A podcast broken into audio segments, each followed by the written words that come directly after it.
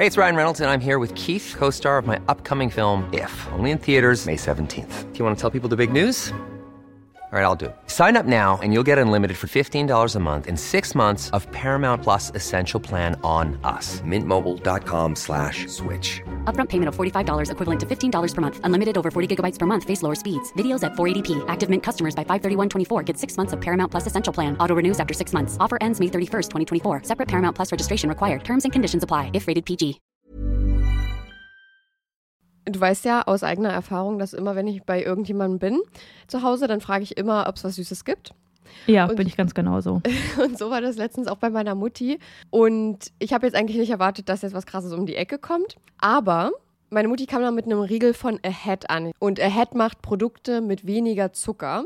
Und sie hatte mir den Caramel Kakao gegeben. Der hat unter der Schokolade so eine Karamellschicht. Und Mm. oh mein Gott, der schmeckt einfach so gut. Ich kam nicht drauf klar. Und meine Mutti sagte dann, ja, die bei Ahead schmecken aber alle richtig gut. Oh, klingt richtig, richtig geil. Ich finde so, oh, Karamell, da bin ich einfach immer zu haben. Ich bin, da bin ich eine Karamellmaus. Aber den Aufstrich, von dem hast du mir auch erzählt, den hast du fast aufgegessen, oder? Ja, ich bin eigentlich treue Schokoaufstrichesserin von einer bestimmten sehr bekannten Marke. Und ob ihr es mir jetzt glaubt oder nicht, der wurde abgelöst von Crazy Hazel und er schmeckt genauso. Nee, der schmeckt nicht genauso. Der schmeckt sogar noch viel besser und viel schokoladiger. Es ist wirklich, ich, ich, ich komme da immer noch nicht drauf klar. Nee, ihr glaubt das jetzt auch nicht. Ich habe das auch nicht geglaubt. Chanot hat mir davon erzählt und ich habe ihr das auch nicht geglaubt. Und dann habe ich den probiert und es ist ja einfach so verrückt. Der schmeckt wirklich genauso. Und als wäre es die, ich habe es damit verglichen, als wäre es die große Schwester Ja. von dieser Sache. Nämlich noch, noch, noch besser, noch schokoladiger, noch die, die Geschmacks, das Geschmacksprofil ist noch tiefer. Und ich finde es so verrückt, weil die Produkte von Ahead weniger Zucker haben als die gängigen Marken. So, Ja. und da kommen wir jetzt kurz zum Thema, ihr schaltet jetzt nicht ab. Wir sind Selfcare-Mäuse und die versuchen ihren Körper zu verstehen. Und da geht es auch ein bisschen um Ernährung. Ich als Ernährungssportmaus, die jetzt angefangen hat, ein bisschen laufen zu gehen, musste mit 25 Jahren, so lange hat es gedauert, lernen, dass es nicht immer um Schwarz und Weiß in der Ernährung geht. Es geht nicht um den bösen Zucker und auf der anderen Seite das tolle Gemüse, sondern es geht um Balance. Man muss eine Balance finden, um damit glücklich zu sein und um das auch auf Dauer durchziehen zu können. In gängigen Produkten sind nämlich zum Beispiel 50 Prozent, sehr, sehr häufig 50 Prozent leere Kalorien, also wirklich einfach nur raffinierter Zucker, um das Produkt zu füllen und dich davon in Anführungsstrichen abhängig zu machen. Ahead hatte davon aber auch genug und hat gesagt, nee, komm, wir füllen die 50 Prozent mit guten Dingen, damit die auch irgendwas mit sich bringen. Und da geht es jetzt um Ballaststoffe. Und wer davon noch nicht gehört hat, Ballaststoffe sind die kleinen Helfer, die in eurem Darm auch dafür sorgen, dass da alles ordentlich läuft, neben guten Bakterien. Aber Ballaststoffe füttern die guten Bakterien zum Beispiel eben auch. Und auf Dauer, wenn man darauf achtet und weniger Zucker zum Beispiel isst, mehr Ballaststoffe, dann ist das gut für euren Darm und auch deutlich besser für euren Blutzuckerspiegel, was dann zum Beispiel geringeres Risiko für Herzkrankheiten oder Typ 2 Diabetes gibt. Und jetzt Ernährungsstunde beendet, wir kommen zu den nicen Dingen. Ihr müsst es einfach mal selber ausprobieren, Leute. Wir können jetzt hier so viel erklären, wie wir wollen. Aber eure kleinen Geschmacksknospen da auf der Zunge, die müssen es selbst mal erleben. Und mit unserem Code CRIME bekommt ihr auch noch 10% Rabatt. Der Link ist auch nochmal in der Episodenbeschreibung. Und happy snacking. Sounds of Crime. Triggerwarnungen. Dieser Podcast ist für Hörende unter 18 Jahren nicht geeignet. Die Episoden dieses Podcasts können verstörende Inhalte über Gewalt, Mord und andere kriminelle Handlungen auch an Minderjährigen beinhalten. Welche Themen genauer besprochen werden, findest du in der Beschreibung. Bitte überlege sorgfältig, ob du dich dieser Art von Inhalten aussetzen möchtest, bevor du weiterhörst.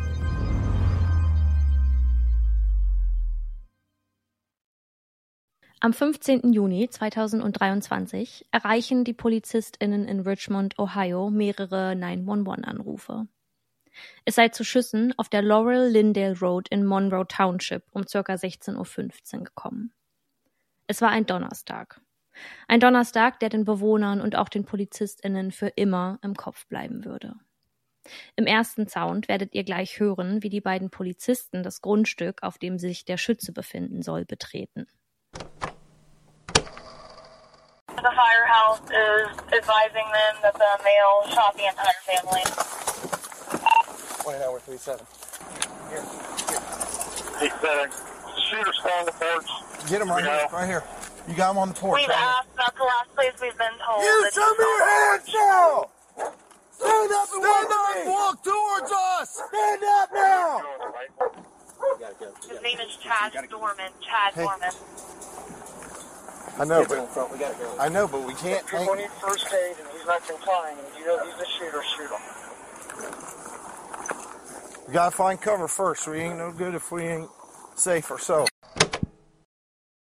Die Polizisten, die zum Tatort gerufen werden, besprechen kurz, wie sie am besten zum Haus gelangen, ohne in die Schussbahn des Schützen zu geraten, sollte dieser noch einmal unerwartet feuern. Am Anfang des Clips ist das Polizeiradio des Polizisten zu hören, durch das die Durchsage kommt, dass es sich um eine männliche Person handeln soll, die seine gesamte Familie erschossen hatte. Auf die beiden Beamten wartet an dem Haus in der Laurel Lindell Road ein junger Mann, der auf den Treppen seines Hauses sitzt. Neben ihm eine Schusswaffe.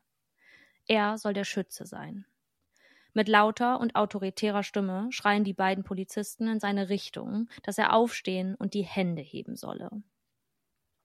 Ich finde, es ist ein bisschen wie im letzten Fall, den du uns im Sounds of Crime mitgebracht hast, in dem wir auch schon darüber gesprochen haben, dass es so verrückt ist, da als erste Person an so einen Ort zu kommen Mhm.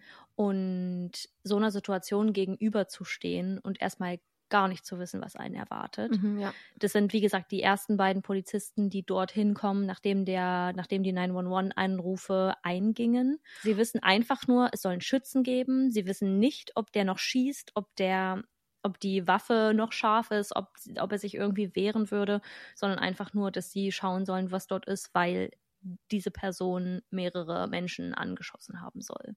Die Polizisten haben sich auch sehr, mh, naja, wie du schon gesagt hast, autoritär angehört. Also hatten richtig eine starke Stimme, wenn man das so Ja. sagen kann. Also haben auch mit Nachdruck gesprochen und haben ja auch geschrien. Ja.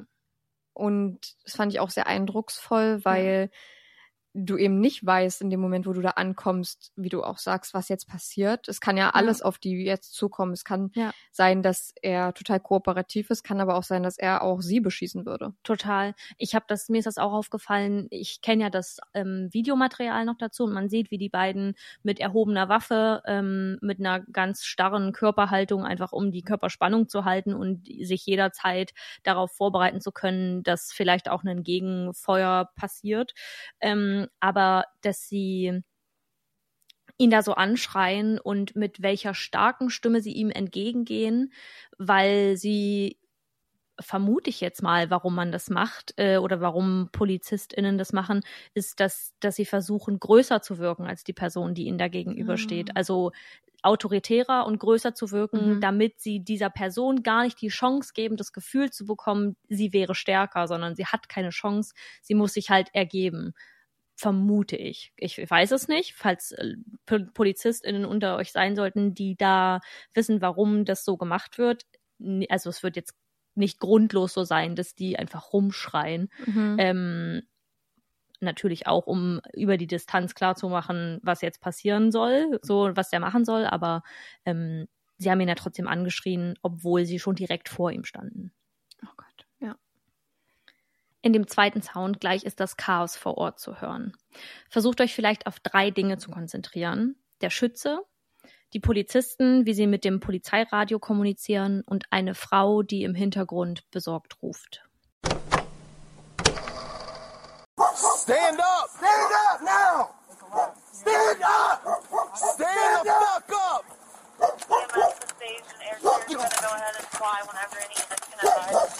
Get your hands out here. And then shoot. Man, I ain't trying to hurt nobody. I'm completely sober. Never did drugs a day 63, in my we're life. 21. Get the EMS over here. Well, I, I did drugs when I was little, but I don't do drugs now. I'm sober. I'm not trying to fight you. 63. Get your butt inside. Yellen, get your butt inside. We on primary? Now. 29, we got three kids down. Three kids down, 16 Yellen. 63, we're 21. Knock Have off. EMS respond over here. You're clear, they're being advised. Wieder schreien sie ihn an. Der Mann auf den Treppen sitzt ruhig da und bewegt sich nicht. Die beiden schwer bewaffneten Beamten nähern sich dem Weg von der Seite, der zum eingeschossigen Haus führt. 50 Zentimeter trennen einen der Beamten und den sich nicht rührenden Mann. Der Polizist packt ihn am Arm und zerrt ihn von der Treppe auf den Rasen, drückt ihn dort zu Boden. Sie legen ihm Handschellen an. Der Mann, der dort vor ihnen liegt, heißt Chase Dorman. Ich tue niemandem weh, ich bin komplett nüchtern, hab noch nie in meinem Leben Drogen genommen. Ich werde mich nicht wehren, sagt der mit der Brust voraus auf dem Boden liegende junge Mann. Im Hintergrund des Bodycam-Videos ist ein Bildausschnitt zensiert. Man sieht aber noch, wie der zweite Polizeibeamte niederkniet. Immer wieder hört man Hunde bellen. Chad Durman schreit den Hund an, er solle ins Haus verschwinden. Eine Frau, Durmans Ehefrau Laura, ist im Hintergrund zu hören. Sie weint. Sie schreit. Sie sind tot. Helfen Sie mir. Sie sind tot, oder? Was tue ich jetzt? ruft sie ins Leere. Beide Beamten in ihrer Nähe versuchen einfach nur zu funktionieren. Drei Kinder sind getroffen, sagt einer der beiden in sein Polizeiradio. Ich finde, wie ich am Anfang schon gesagt habe, die das Chaos, was da jetzt gerade in dieser Situation vor diesen beiden Beamten schwebt und sich alle in dieser Situation befinden, ist so gut rauszuhören aus dem Material, was ihr, was ihr gerade gehört habt. Das Hundebellen, das Geschrei im Hintergrund, der Mann, der da versucht, irgendwie, der auf dem Boden liegende Mann, der versucht, mit den Beamten zu kommunizieren. Die beiden, die überhaupt nicht wissen, was gerade vor sich geht, die da eine zu so einer Situation kommen, die euch gleich auch noch klarer wird mit dem, was ich euch erzähle, aber alleine die Panik in der Stimme der Frau und das, was sie da vorgefunden haben, muss so viel mit, mit den beiden auch gemacht haben, ähm, dass ich finde, dass diese Gesamtsituation des First Responders oder zumindest die als allererste Person da am Ort zu sein, am Tatort zu sein, äh, so überwältigend und ähm, nicht, nicht mit einem menschlichen Gehirn verarbeitbar wirkt. Ja. Also hat er, der Schütze, der auf dem Boden liegt, der war jetzt die Person, die gerufen hat, get your butt inside und damit Genau, meinte er den er Hund. hat den Hund angeschrien, ja. Okay, ich habe nämlich erst gedacht, dass die Polizisten das waren, die Ja. das zu der Frau gesagt haben, weil sie so hysterisch geschrien hat. Ja. Aber generell wirkt der Täter ja dann relativ kooperativ, wenn Ja. er sagt, ähm, wenn er erstmal alles von sich weiß und sagt, er hat keine Drogen genommen. würde sich nicht wehren, er würde Ja, genau. niemandem etwas tun und ähm, er, er ist nicht betrunken, also er ist nüchtern und hätte keine Drogen genommen. Okay, ja, ich finde, das ist ja irgendwie auch sehr kooperativ, zumal er ja auch keine Anstalten macht, sich da eben gegen zu wehren, so wie Ja. er es auch sagt. Ja, sieht man auch in dem Video. Ähm, er sitzt da auf der Treppe, dann packt ihn der Polizist am Arm, drückt ihn zu Boden, ähm, kann ihm aber sehr einfach die Handschellen hinten auf dem Rücken anlegen und ähm, er liegt dann da auch erstmal. Also da, er wehrt sich nicht, er dreht sich nicht um nichts. Er versucht dann mit dem Beamten auch zu sprechen, das werden wir auch gleich nochmal hören, ähm, aber er auf einer anderen Ebene. Also er, er versucht anders zu kommunizieren, oder irgendwie fast schon, nicht will ich sagen freundschaftlich, aber Mhm. naja, er versucht auf jeden Fall mit ihm zu kommunizieren auf eine sehr ruhige Art und Weise. Okay. Und wie wir ja schon ein bisschen hören konnten, geht es darum, dass wahrscheinlich Kinder dem zum Opfer gefallen sind, was er da angerichtet hat. Der Polizeibeamte sagt, ähm, drei Kinder, also wortwörtlich sagt er, three kids are down. Übersetzen kann man das jetzt mit drei Kinder sind angeschossen, drei Kinder sind verletzt. Ja. Und die Frau, also seine Ehefrau ist das ja, die des Schützen. Die hat aber auch schon irgendwas gesagt mit ähm, They are dead oder. Genau, sie sagte, ähm, das hat man nicht so gut verstanden, weil natürlich auch irgendwie alle möglichen Geräusche im Hintergrund waren. Mhm. Aber ähm, sie sagt, sie sind tot, helfen Sie mir, Sie sind tot, oder? Was, was soll ich jetzt tun oder was tue ich Okay. jetzt? Ja, spannend.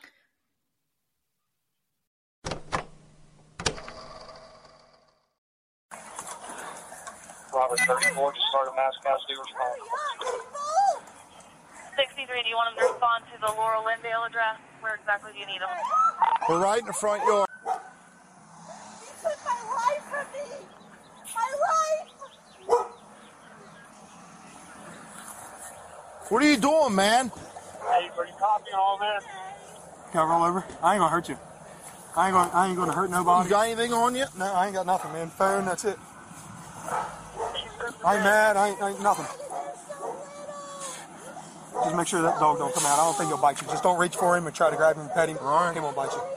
What's going on, man? Nothing. Uh, can I stand up? It's kind of uncomfortable. I'm gonna get I ain't you gonna here do nothing. I ain't running away. You can do whatever you want with me.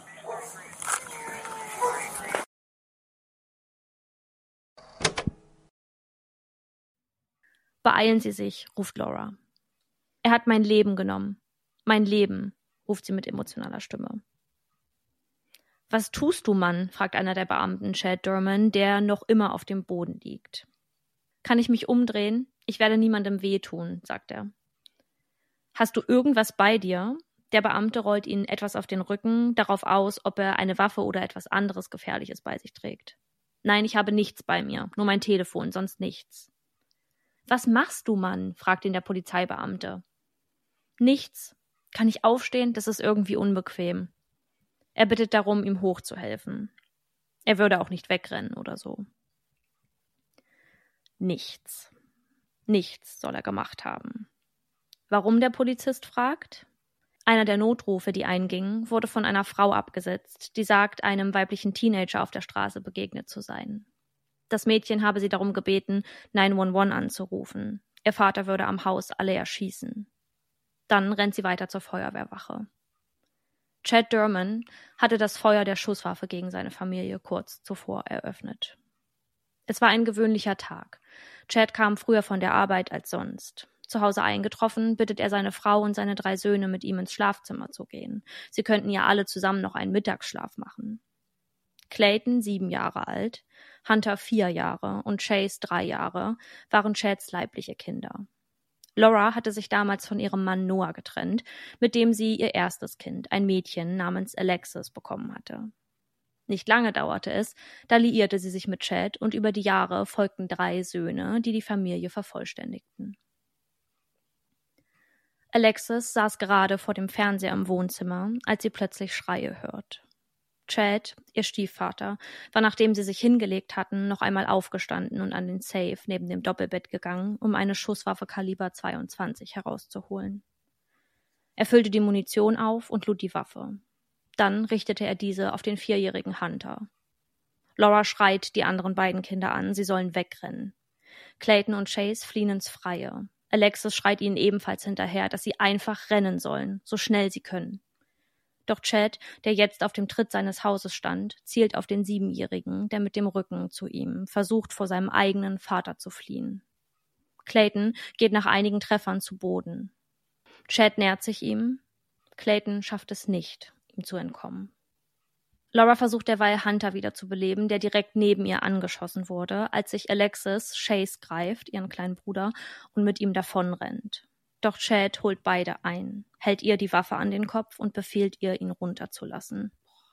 Sie fleht ihren Stiefvater an. Er solle das nicht tun. Die Waffe, die er auf den Kopf des Jungen gerichtet hatte, löst nach seinem Versuch nicht aus. Sie scheint leer zu sein. Chase rennt zu seiner Mutter, Alexis flieht vom Grundstück, um Hilfe zu holen. Doch Chad lädt seine Waffe nach, geht auf Laura zu. Diese hält ihren Sohn so fest sie kann. Chad versucht ihr, den Dreijährigen zu entreißen, beißt ihr angeblich sogar in den Arm. Laura versucht nach der Waffe zu greifen, diese löst aus und schießt ihr in den Daumen. Vor Schreck lässt sie Chase los. Chad richtet die Waffe auch auf ihn und zeigt keine Gnade. Dann läuft er über das Grundstück und ins Haus und legt alle leblosen Körper an eine Stelle auf dem Rasen und setzt sich dann auf die Treppe. Während Laura sich auf die Kinder stürzt, um sie wiederzubeleben, bleibt Chad Durman regungslos mit der Waffe neben sich auf den niedrigen Treppenstufen sitzen. Als die Polizisten eintreffen, finden sie drei regungslose Kinder auf dem Rasen nebeneinander, eine komplett aufgelöste Mutter und einen Vater, der sich sofort festnehmen lässt. Später wird Chad den Beamten sagen, ich hätte das nicht tun sollen, bringt mich ins Gefängnis, ich hätte sie nicht erschießen sollen. Den Gedanken, seine Söhne zu töten, habe er aber schon seit Oktober letzten Jahres gehabt. In den letzten Tagen habe ihn der Gedanke nicht mehr schlafen lassen. Es seien bestimmt so drei oder vier Tage gewesen, die er nachts nicht mehr zur Ruhe kam. Chad Durman wurde in der Zeit vor den Taten von seinem Nachbar häufig gesehen, wie er die Kinder und seine Frau schlecht behandelte. Er habe ständig rumgeschrien. Auf Facebook zeigte er sich vier Tage zuvor auf einem Foto mit den drei Jungen. Die Welt in diesem Bild scheint normal. Doch Chads Vater, der Großvater der Jungen, sagt, dass das auf den Bildern, die man durch die Polizei zu sehen bekommt, nicht sein Sohn sei. Er habe einen total leeren Blick. Das sei nicht der Chad, den er kennengelernt hatte und seinen Sohn nannte. Er wisse nicht, warum das alles passiert war. Er glaubt aber, dass irgendwas in ihm explodiert sei. Der 32-jährige Chad Durman erschießt seine eigenen Söhne am 15. Juni 2023 mit insgesamt neun Schüssen, von denen einige sehr gezielt und aus nächster Nähe das Leben in den kleinen Körpern auslöschten. Alexis und Laura überleben die Schießerei. Alexis kämpfte nicht nur um ihr eigenes Leben, sondern auch um das der Brüder, riskierte alles, um ihnen zu helfen. Bei der Spendenveranstaltung ein paar Wochen später, die in Form eines Baseballturniers stattfand, nimmt sie teil. Der Coach des siebenjährigen Claytons sagt im Nachhinein, dass er froh sei, die drei Jungen kennengelernt haben zu dürfen. Er würde sich wünschen, dass jede Person nur fünf Minuten mit den dreien hätte verbringen können, um zu merken, wie groß die Freude war, die diese Jungen versprühten. Alexis habe ihn gefragt, ob sie im nächsten Turnier mitspielen könne. Sie wolle für ihre drei Brüder spielen. Chad Durman wird neunfacher vorsätzlicher Mord, achtfache Entführung und vierfache schwere Körperverletzung vorgeworfen. Seine Kaution beträgt 20 Millionen Dollar in Bar. Er ist im Gefängnis in Clermont County untergebracht. Wann der Prozess stattfinden wird und welche Strafe ihn erwarten könnte, ist bisher noch unklar. Bei der Anklageverlesung vor einigen Wochen zeigte er sich emotional. Er weint, kneift die Augen zu, als könne er dem emotionalen Schmerz nicht standhalten. Und doch plädiert er auf nicht schuldig. Clayton, Hunter und Chase verloren an diesem Tag im Juni ihr Leben. Laura ihre Kinder, Alexis ihre Brüder, die Brüder, die sie mit allem beschützte und für die sie bis zur letzten Minute gekämpft hatte. Oh Gottes Willen. Also die Leichen der drei Jungs hat er in den Vorgarten getragen. Also haben die Polizisten die kamen die Leichen sofort gesehen. Ich kann mal das Bild kurz beschreiben. Also es ist sehr amerikanisch, finde ich, wie es dort aufgebaut war, wie die Straße irgendwie ähm, oder das Grundstück aufgebaut war. Es ist die eine große Straße, die Häuser, die Nachbarshäuser stehen relativ weit voneinander entfernt, aber alles ohne Zaun getrennt beziehungsweise nicht mit Zaun getrennt. Und es gibt eine, einen langen Weg, der zur zur Garage oder zumindest zur Auffahrt führt und dann zum Haus. Mhm. Und sie versuchen sich so über den Rasen und an so einem kleinen Wohnwagen oder ja, an einem kleinen Wohnwagen vorbei zu mh, mm, da vorbeizukommen und davon ein bisschen gedeckt zu sein, um dann zum Haus zu, zu kommen. Und die Kinder waren aus der Haustür gerannt und dann sozusagen vor dem Haus, als sie angeschossen wurden. Das heißt, als die beiden Polizisten dort ankamen, konnte man sie direkt sehen, weil er sie alle an einen Ort gelegt hatte, vor das Haus. Also es war kein richtiger Vorgarten, sondern es war einfach großes, ein großes Stück Wiese okay. ähm, auf, auf die er die Kinder dann gelegt hat, zusammen an einer Stelle. Okay, kannst du das aber vielleicht nochmal erklären mit den Anklagepunkten? Also da, du hattest ja gesagt, neunfacher vorsätzlicher Mord, aber es sind ja drei Opfer gewesen. Genau, das ist ein bisschen verwirrend, beziehungsweise könnte irreführend sein. Bei dem neunfachen vorsätzlichen Mord handelt es sich um jeden einzelnen Schuss, den er abgesetzt hat. Ich gehe davon aus, dass diese Anklagepunkte beziehungsweise die Anklageschrift in dem Fall hervortun sollen, wie gewaltsam der Mord war und das einfach so hervorbringen sollen, weil das dem nicht gerecht wird, zu sagen, es waren einfach drei Opfer, weil das mit so einer Grausamkeit passiert mhm. ist. Und ähm, im Englischen heißt es aggravated murder was so viel bedeutet wie ja eigentlich besondere Schwere der Schuld. Also man kann es gleichsetzen mit der besonderen Schwere der Schuld, weil es besonders grausam oder ähm, auf eine Art quälend war oder ähm, mit einer einhergehenden Planung. Ja. Genau. Ah, okay, gut. Ja, aber klar, könnte man jetzt erstmal denken, es handelt sich um neun Personen, es geht aber um die neun einzelnen Schüsse, die jetzt äh, hier in dem Fall betätigt wurden durch ihn und er mit jedem Schuss sicherstellen wollte, dass dieses, dass sein Kind, dass diese Kinder nicht überleben. Okay, und die Teenagerin, die die Hilfe geholt hat, ist dann die Schwester Alexis. Genau, das ist die Stiefschwester genau. von den Jungs und ähm, die Stieftochter von Chad Durman. Okay, und dadurch, dass es ja jetzt so ein junger Fall ist, also der wirklich erst vor ein paar Wochen passiert ist, ja. gibt es natürlich noch gar keine richtigen Daten ja. ähm, für die Verhandlungen oder für sonstiges. Aber ihn erwartet dann schon eine lebenslange Haft wahrscheinlich, ne?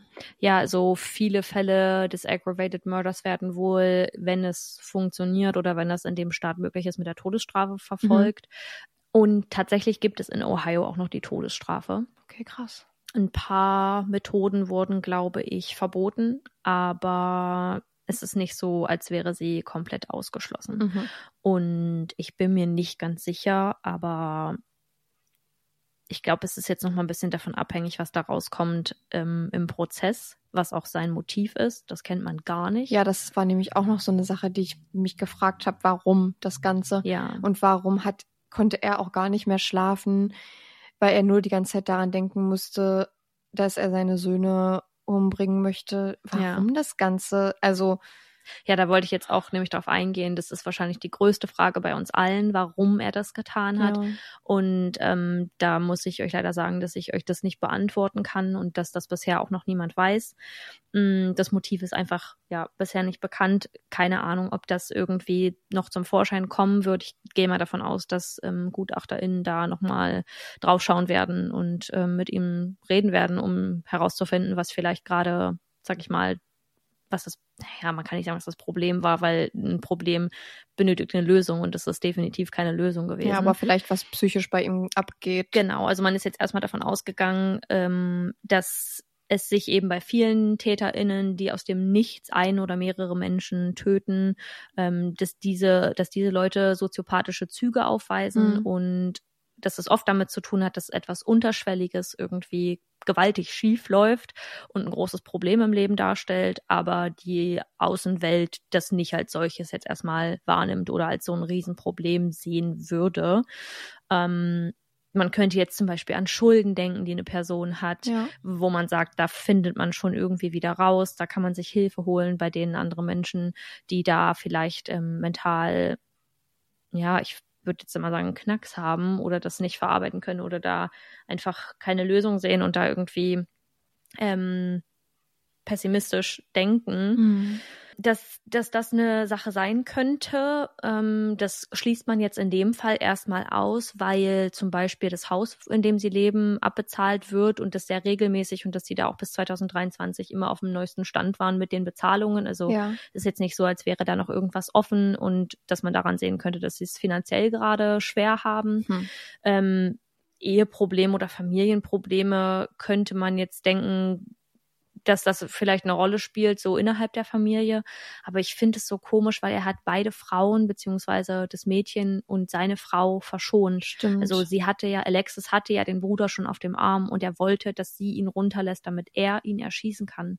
Er wollte nicht auf sie schießen.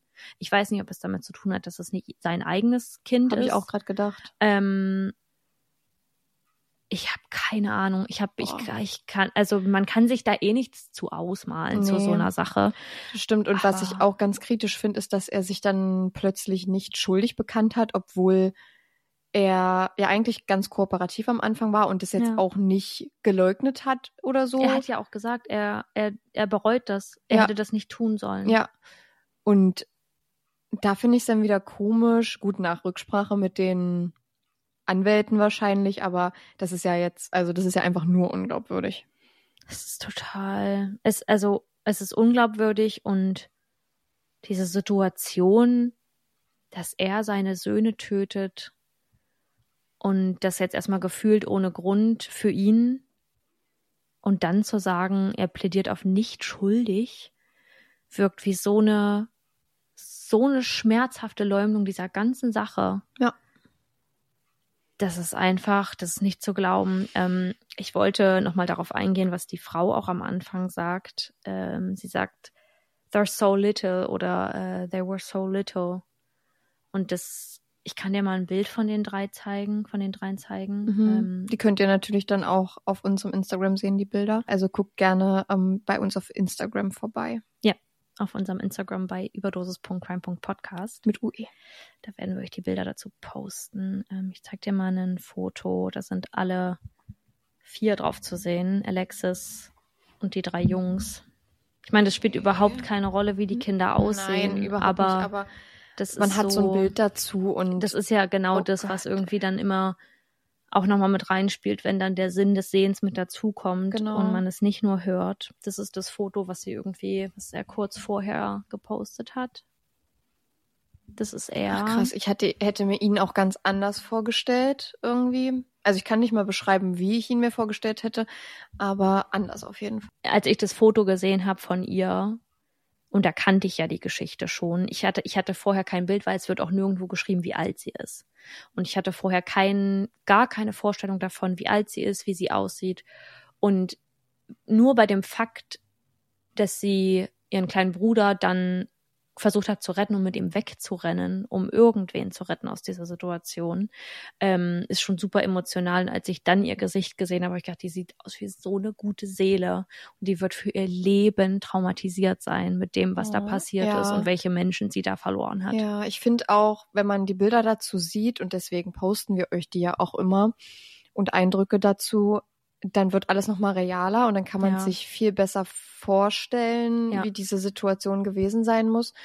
Und, oder ja, so wie es halt in unserem Ermessen liegt, wie wir es uns vorstellen können, als Voll. Personen, die sich da auch nicht reinversetzen sollten in so eine Situation. Aber Ja. es ist natürlich, es vervollständigt das Bild, was man vom Ja. Hören hat. Und das ist ja so unglaublich schlimm. Ja, ich finde, was auch nochmal, was mir so aufgefallen ist beim, beim Hören der Sequenzen, dass der Polizist ihn mehrere Male fragt, aber gar nicht auf eine Art und Weise, bei der man denkt, wie das ein Polizist jetzt fragen würde, um herauszufinden, was passiert ist, aber dass er ihn mehrere Male fragt, what you're doing, man.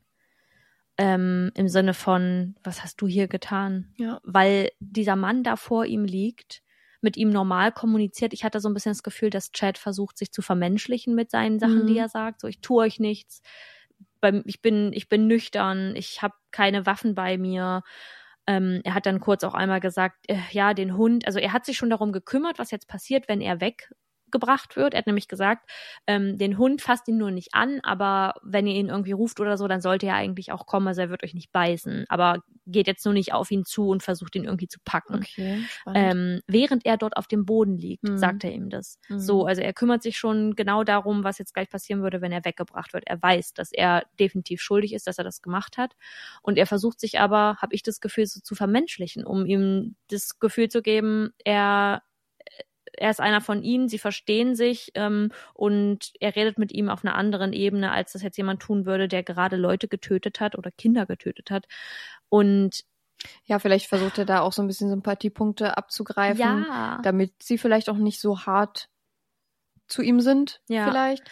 Ja, und bei den Polizisten hatte ich dann das, also gerade bei dem einen hatte ich dann das Gefühl, dass der überhaupt nicht glauben konnte, was da gerade Ja. passiert, dass Ja, dieser Mann vor ihm liegt, so normal zu ihm ist und neben ihm ist sein Kollege, der versucht, drei Kinder wieder zu beleben, die Mhm. dort liegen und da steckte kein Leben mehr in denen. Ja. Also es ist richtig, richtig schlimm. Es gibt so ein paar Videos ähm, vom Bodycam-Footage auch noch, wo ein anderer Polizist noch hinzukommt, die gerade ankamen ähm, und sie, äh, er ihn sozusagen überreicht, damit er in das Polizeifahrzeug gebracht Mhm. wird.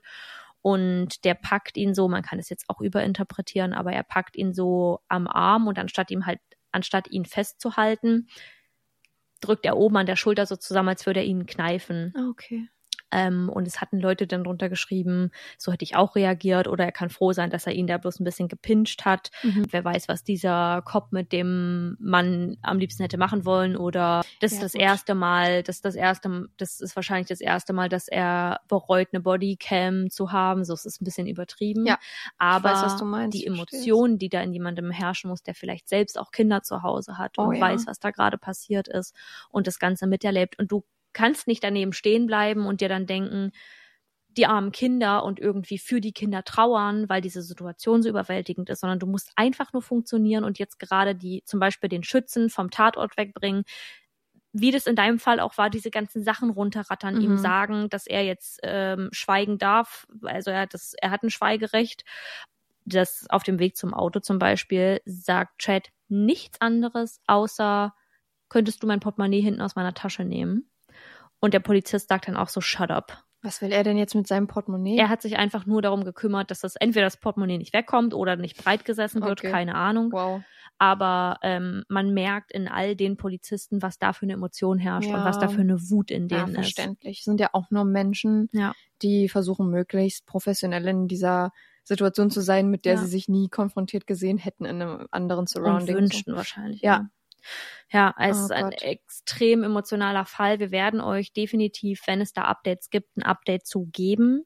Ähm, das werdet ihr dann auch auf unserem Instagram erfahren. Also folgt uns da sehr gerne. Wir werden euch das dann in die Story packen oder vielleicht sogar als Feedpost, je nachdem, schauen wir mal, oder als Reel. Ja. Und ähm, dann bleibt mir eigentlich nichts anderes übrig, als zu sagen, wir wünschen euch eine wunderschöne Woche. Ja. Und Im Laufe der nächsten Woche hört ihr noch was von uns. im Laufe der nächsten Woche hört ihr noch was von uns. Und ja, passt auf euch auf, habt's fein und mit schon aus abschließenden Worten Seid immer nett zu anderen, das ist mega wichtig. beenden wir hier die Folge. Wir hören uns. Tschüss, Leute. Ciao. Small details are big surfaces. Tight corners are odd shapes. Flat, rounded, textured, or tall. Whatever your next project, there's a spray paint pattern that's just right. Because Rust new Custom Spray 5 in 1 gives you control with five different spray patterns. So you can tackle nooks, crannies, edges, and curves without worrying about drips, runs, uneven coverage, or anything else. Custom Spray 5 in 1. Only from Rust